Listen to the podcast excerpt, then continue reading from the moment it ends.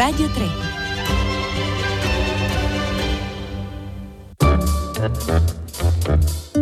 Wikiradio La scoperta della tomba di Tutankhamon raccontata da Vito Bianchi.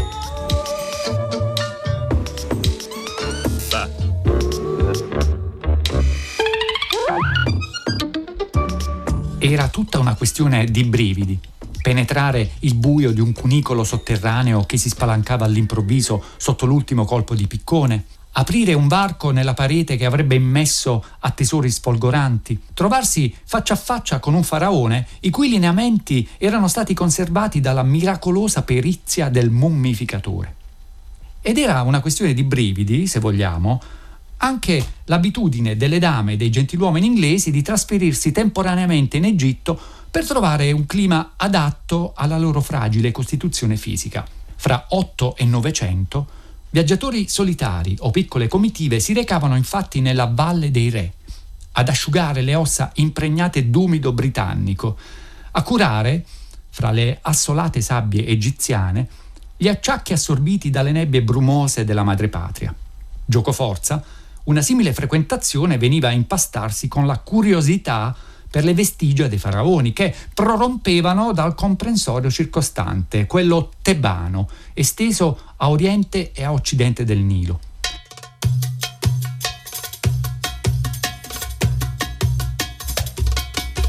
E quando la curiosità diventava ossessiva, ecco che per qualcuno si trasformava in una spasmodica caccia al tesoro, con cui corroborare le collezioni private di antichità.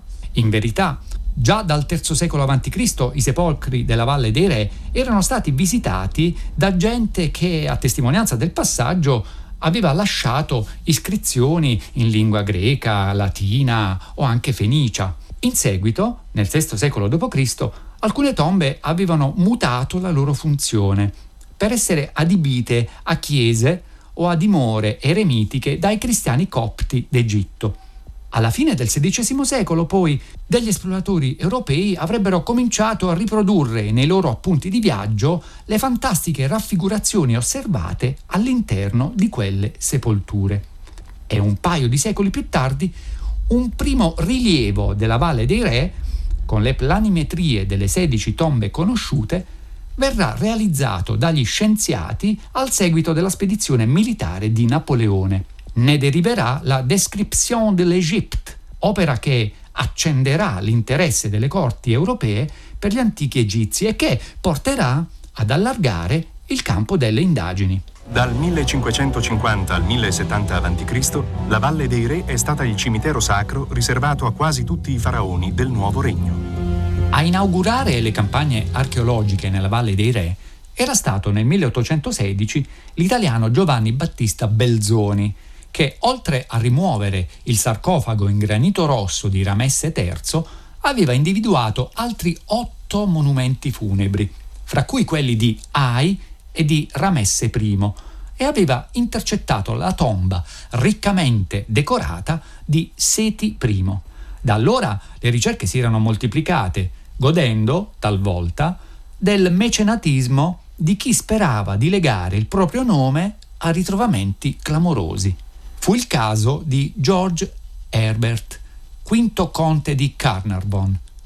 Nel 1922 aveva 56 anni, ma quella sua figura di nobile britannico dalla fronte alta, dai baffetti ben curati e dallo sguardo fisso nell'orizzonte, tradiva un'intrinseca debilitazione, una fragilità che il portamento nobiliare non riusciva a mascherare e che non lo abbandonava mai essendosi impadronita del suo corpo in seguito a un grave incidente automobilistico in Germania, tempo prima, quando era un trentenne spericolato, amante delle automobili e dei cavalli da corsa. La conclamata invalidità non gli aveva però impedito di coltivare la passione per le antichità egizie di Tebe. Tebe è la città delle cento porte, come Omero l'aveva chiamata per la sua grandezza e la sua magnificenza. Là si addensavano tombe concettualmente ribaltate rispetto alle grandi piramidi che più a nord, a El Giza, miravano al cielo esaltando la potenza dell'antico regno e della quarta dinastia, protrattasi grossomodo fra il 2575 e il 2465 a.C.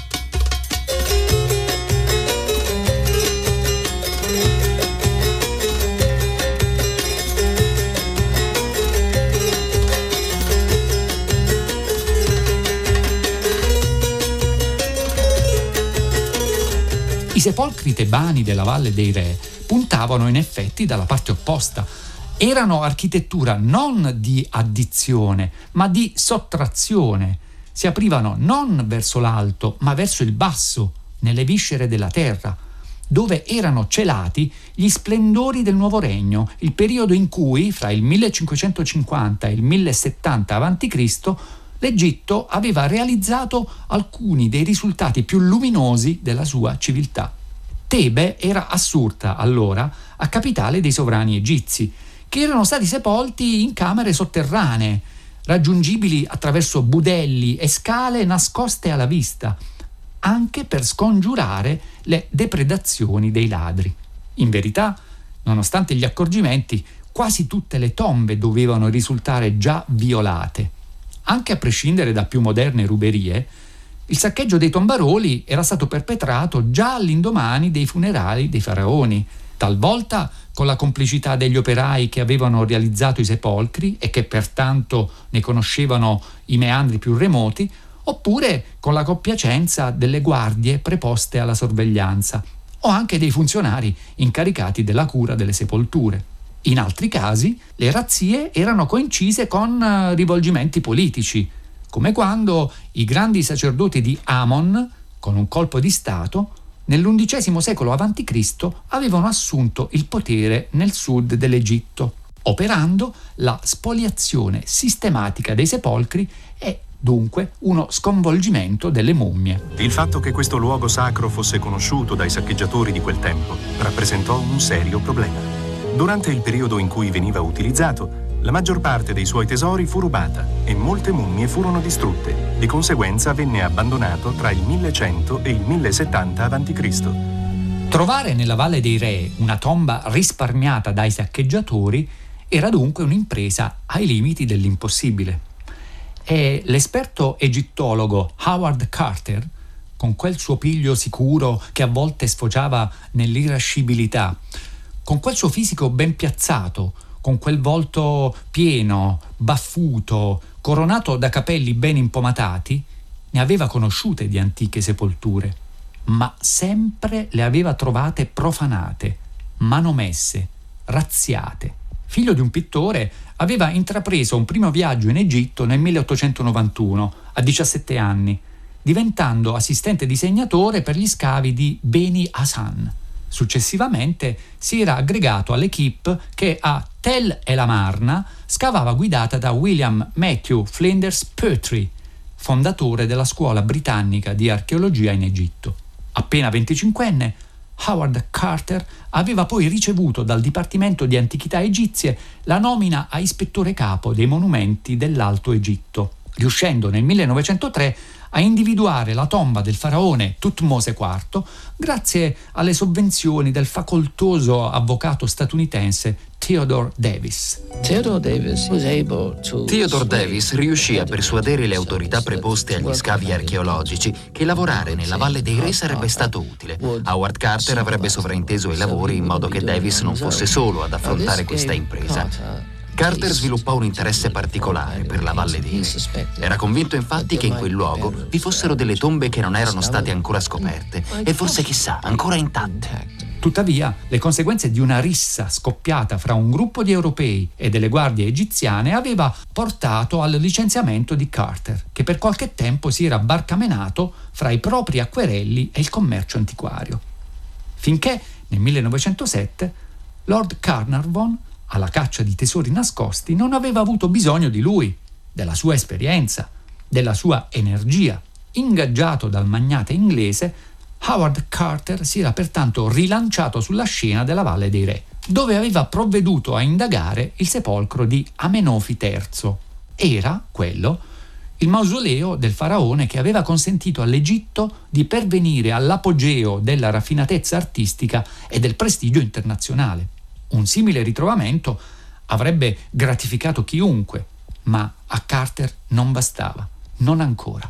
Ciò che egli cercava, ciò che desiderava più di ogni altra cosa, era una sepoltura che risultasse sostanzialmente integra, non manomessa né in antico né in età moderna. Il sogno che inseguiva in continuazione e con tutto se stesso, quello a cui dedicava ogni istante delle sue giornate, era la tomba, fino a quel momento sfuggente e misteriosa, di Tutankhamon. Perché più di 3000 anni fa i faraoni egizi, per essere sepolti, scelgono questo luogo in particolare? La Valle dei Re è situata sulla riva occidentale del Nilo, di fronte all'odierna città di Luxor quella che nel mondo antico è conosciuta come Tebe. Ed è qui che vengono effettuate le scoperte più spettacolari. Qui vengono portate alla luce 21 tombe appartenenti ad altrettanti faraoni. È qui, la mattina del 4 novembre 1922, che ha inizio la storia della scoperta della tomba di Tutankhamon. Le ricerche della tomba di Tutankhamon erano state avviate nel 1917, ma dopo cinque inutili anni di polvere, di sabbia e di sassi, Lord Carnarvon, che possedeva la licenza di scavo e che finanziava l'impresa, aveva deciso di porvi fine, sconfortato dalla mancanza di risultati. Per Howard Carter, però, non poteva finire così. Il suo sogno non poteva evaporare all'improvviso.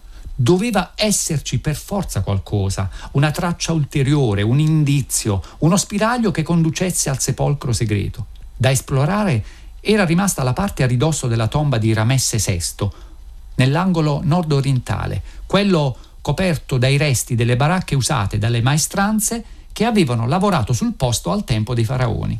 Carter chiese al suo mecenate un'ultima chance, o almeno di fruire della concessione di scavo, anche a costo di pagarne personalmente la prosecuzione. Coriaceo, determinato, quasi cocciuto, cercava solo un'estrema, un'ulteriore, una stramaledettissima possibilità. Colpito da tanta tenacia, Lord Carnarvon concesse ancora del denaro, forse più per tenere contento il suo sodale che non perché credesse veramente nel progetto. In ogni caso, la campagna archeologica venne riavviata nell'ottobre del 1922. Siamo nel 1922. Gli archeologi sono arrivati in Egitto come un esercito di invasori. Orde di europei setacciano il deserto in cerca del premio più ambito, una tomba reale intatta. Howard Carter, un esperto egittologo, ha dedicato anni interi alla ricerca della tomba di un faraone di secondaria importanza. Il nome del poco noto sovrano era Tutankhamon, il re Tut. File formicolanti di operai egiziani ripresero a sciamare con le tinozze piene di detriti che venivano issate in spalla o in testa da adulti e bambini per andare a rimpinguare le collinette sabbiose create dallo sterro. Poi, il 4 novembre, le speranze di Carter si rinfocolarono. In sequenza apparvero una rampa, una scalinata, una porta sigillata, segno della sepoltura di un personaggio eminente. La grande scoperta avvenne il primo giorno della sua sesta spedizione. Individuò gli indizi di una cripta che era sepolta sotto la tomba di un faraone successivo. Era un caso che fosse rimasta nascosta ai predoni di tombe per secoli. Dopo così tanti anni nel deserto, tra Carter e quella che avrebbe potuto essere la scoperta di una vita, c'era solo una parete sigillata con l'intonaco più di 3000 anni prima. Quel diaframma non sarebbe però stato rimosso prima dell'arrivo di Lord Carnarvon, il quale, informato dell'evento, dall'Inghilterra tornò nella Valle dei Re il 23 novembre, accompagnato dalla figlia Evelyn. L'esplorazione poteva riprendere. Il 25 novembre venne intercettato un altro corridoio in discesa, colmo di macerie. Si lavorò alacremente per rimuovere l'ingombro finché, al tramonto del 26 novembre, apparve una seconda porta intonacata, inalterata, e con i sigilli di Tutankhamon. In quegli istanti tutto veniva cancellato dall'eccitazione. La paura di imbattersi nel vuoto, le narici impastate di polvere, i capelli induriti dalla sabbia appiccicata non contavano più nulla dinanzi all'emozione di poter aprire il sepolcro, intatto. Col cuore a mille, Howard Carter praticò un foro nell'angolo in alto a sinistra. Vi avvicinò una candela per scrutare oltre il muro e quasi la fiammella non si spegneva per un soffio d'aria calda che d'improvviso spirò dall'interno. Era l'alito della storia, il soffio dei millenni, il sussurro che preannunciava una scoperta grandiosa. Di fianco Lord Carnarvon, Lady Evelyn e Arthur Callender, un ingegnere vecchio amico di Carter, stavano immobili, divorati dall'ansia. Riesci a vedere qualcosa? chiese impaziente Carnarvon. Sì, cose meravigliose, fu la risposta. Quel 26 novembre del 1922 si materializzava una delle più fantastiche scoperte archeologiche di sempre. L'egittologo britannico Howard Carter scopre la tomba di Tutankhamon. Il luogo, appena 5 km a ovest della moderna città di Luxor, nella Valle dei Re.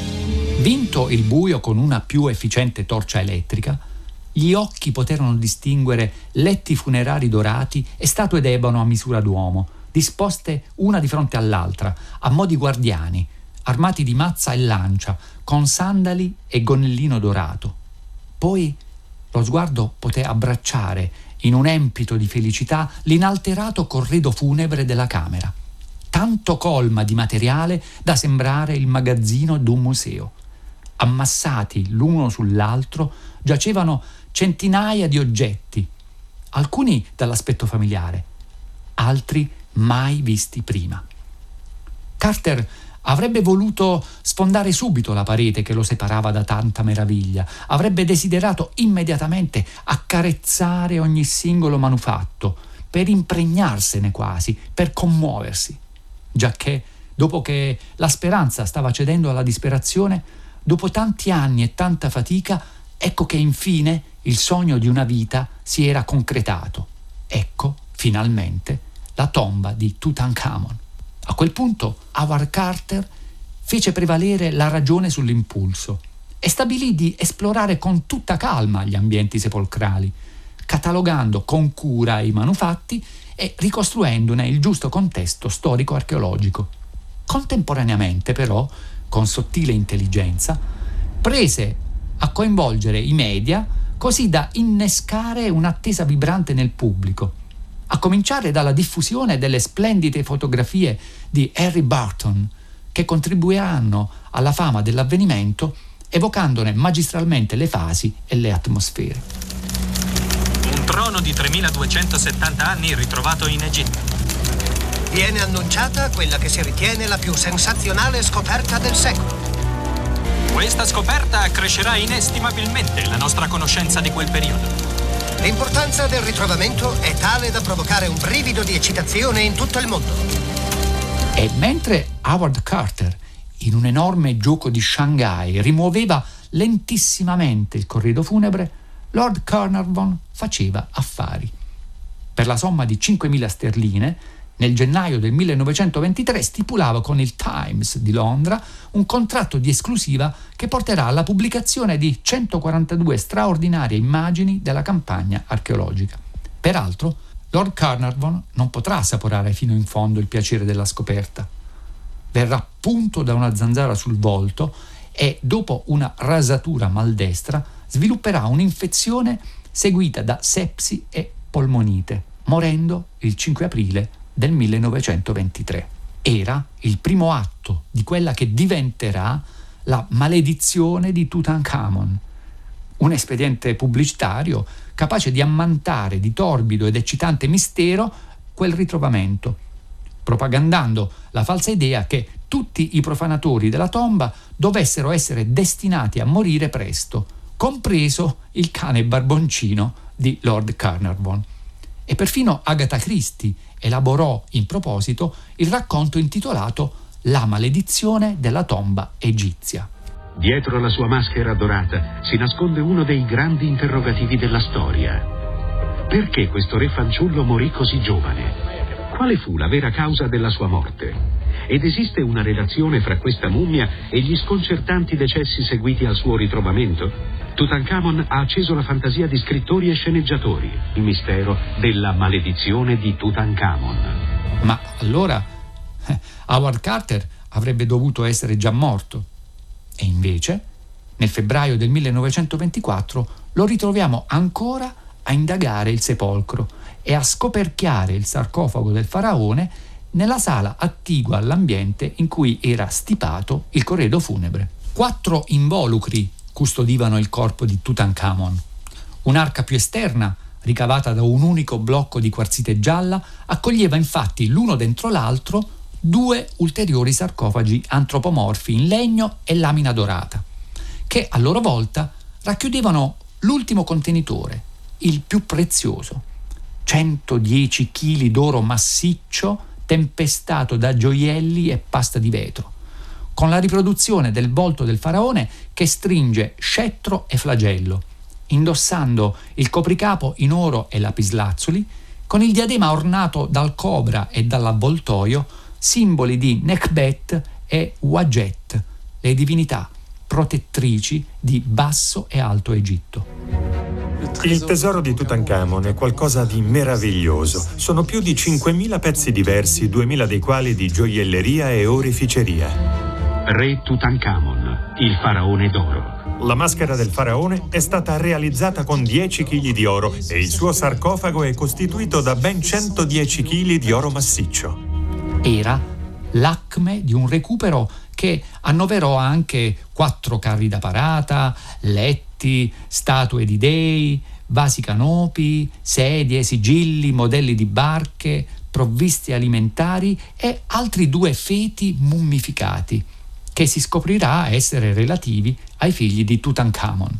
Le analisi chiariranno come il faraone, asceso al trono fra il 1333 e il 1323 a.C., fosse morto precocemente, intorno ai 18 o 20 anni, per una malattia infettiva. L'esame della mummia, lunga circa 1,67 m, avrebbe di fatti evidenziato sulla guancia sinistra una puntura di zanzara, all'origine di una forma letale di malaria che si sarebbe sommata ai postumi di una violenta caduta o di uno scontro con un carro militare, da cui la gamba sinistra di Tutankhamon era uscita devastata. Un piede equino, malformazione ereditata dalla nascita, avrebbe inoltre costretto il giovane faraone a usare dei bastoni da passeggio, che in effetti, in 130 esemplari, verranno puntualmente reperiti all'interno del suo sepolcro.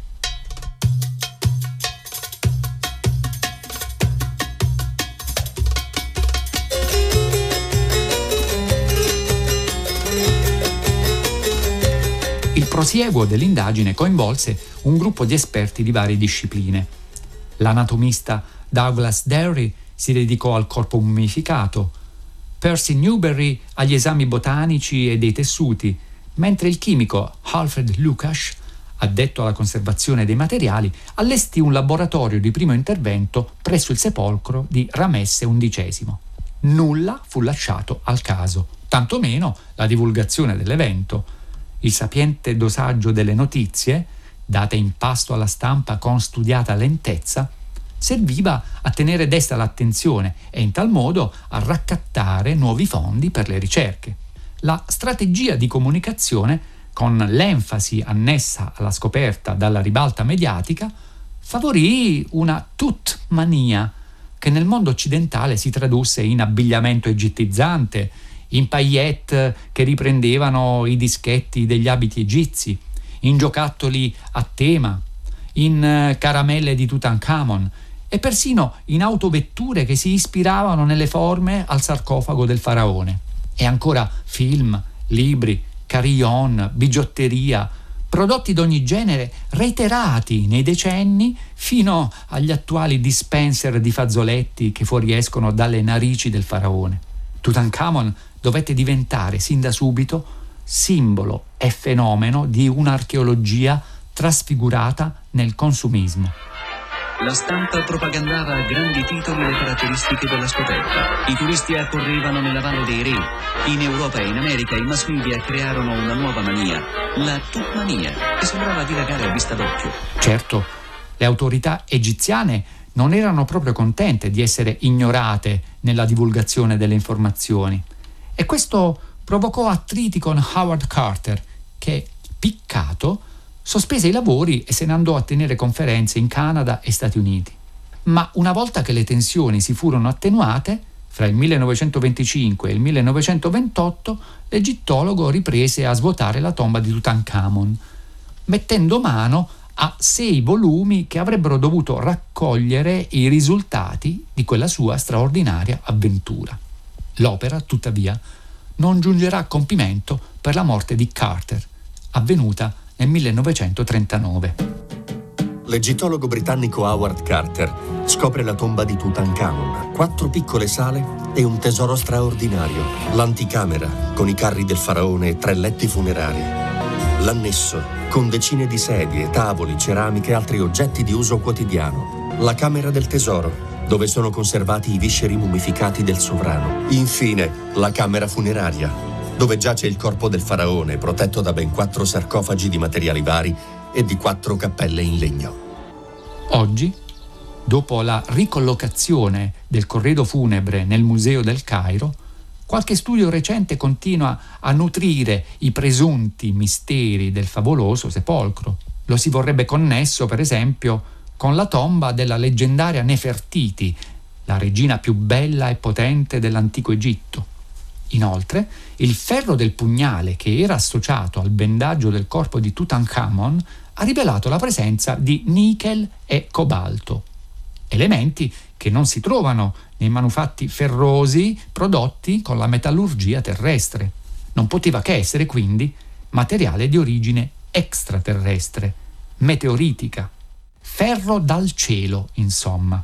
Quanto basta per intrigare ancora e magari per fantasticare di collegamenti fra i costruttori di piramidi e le civiltà aliene. Egitto, 1323 a.C. Un uomo attraversa di corsa il deserto. Reca una terribile notizia. Tutankhamon, il faraone bambino, è morto.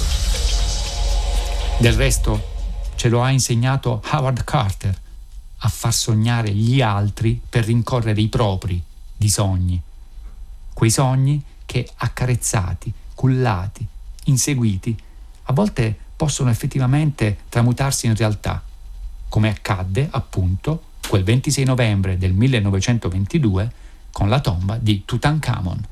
Per moltissime cose l'Egitto è ancora un mistero, ma una cosa è certa. Gli antichi avevano intrapreso una guerra epica contro il tempo, cercando disperatamente di raggiungere la vita eterna. Il 26 novembre 1922 l'archeologo inglese Howard Carter entra per la prima volta insieme al suo compagno di ricerca Lord Carnarvon nella tomba del faraone Tutankhamon. Vito Bianchi l'ha raccontato a Wikiradio. A cura di Loredana Rotundo con Marcello Anselmo, Antonella Borghi, Natascia Cerqueti e Roberta Vespa. Questa puntata è stata realizzata da Ghighi di Paola. Per riascoltare e scaricare il programma vai sul sito di Radio 3 o scarica l'app Rai Play Radio.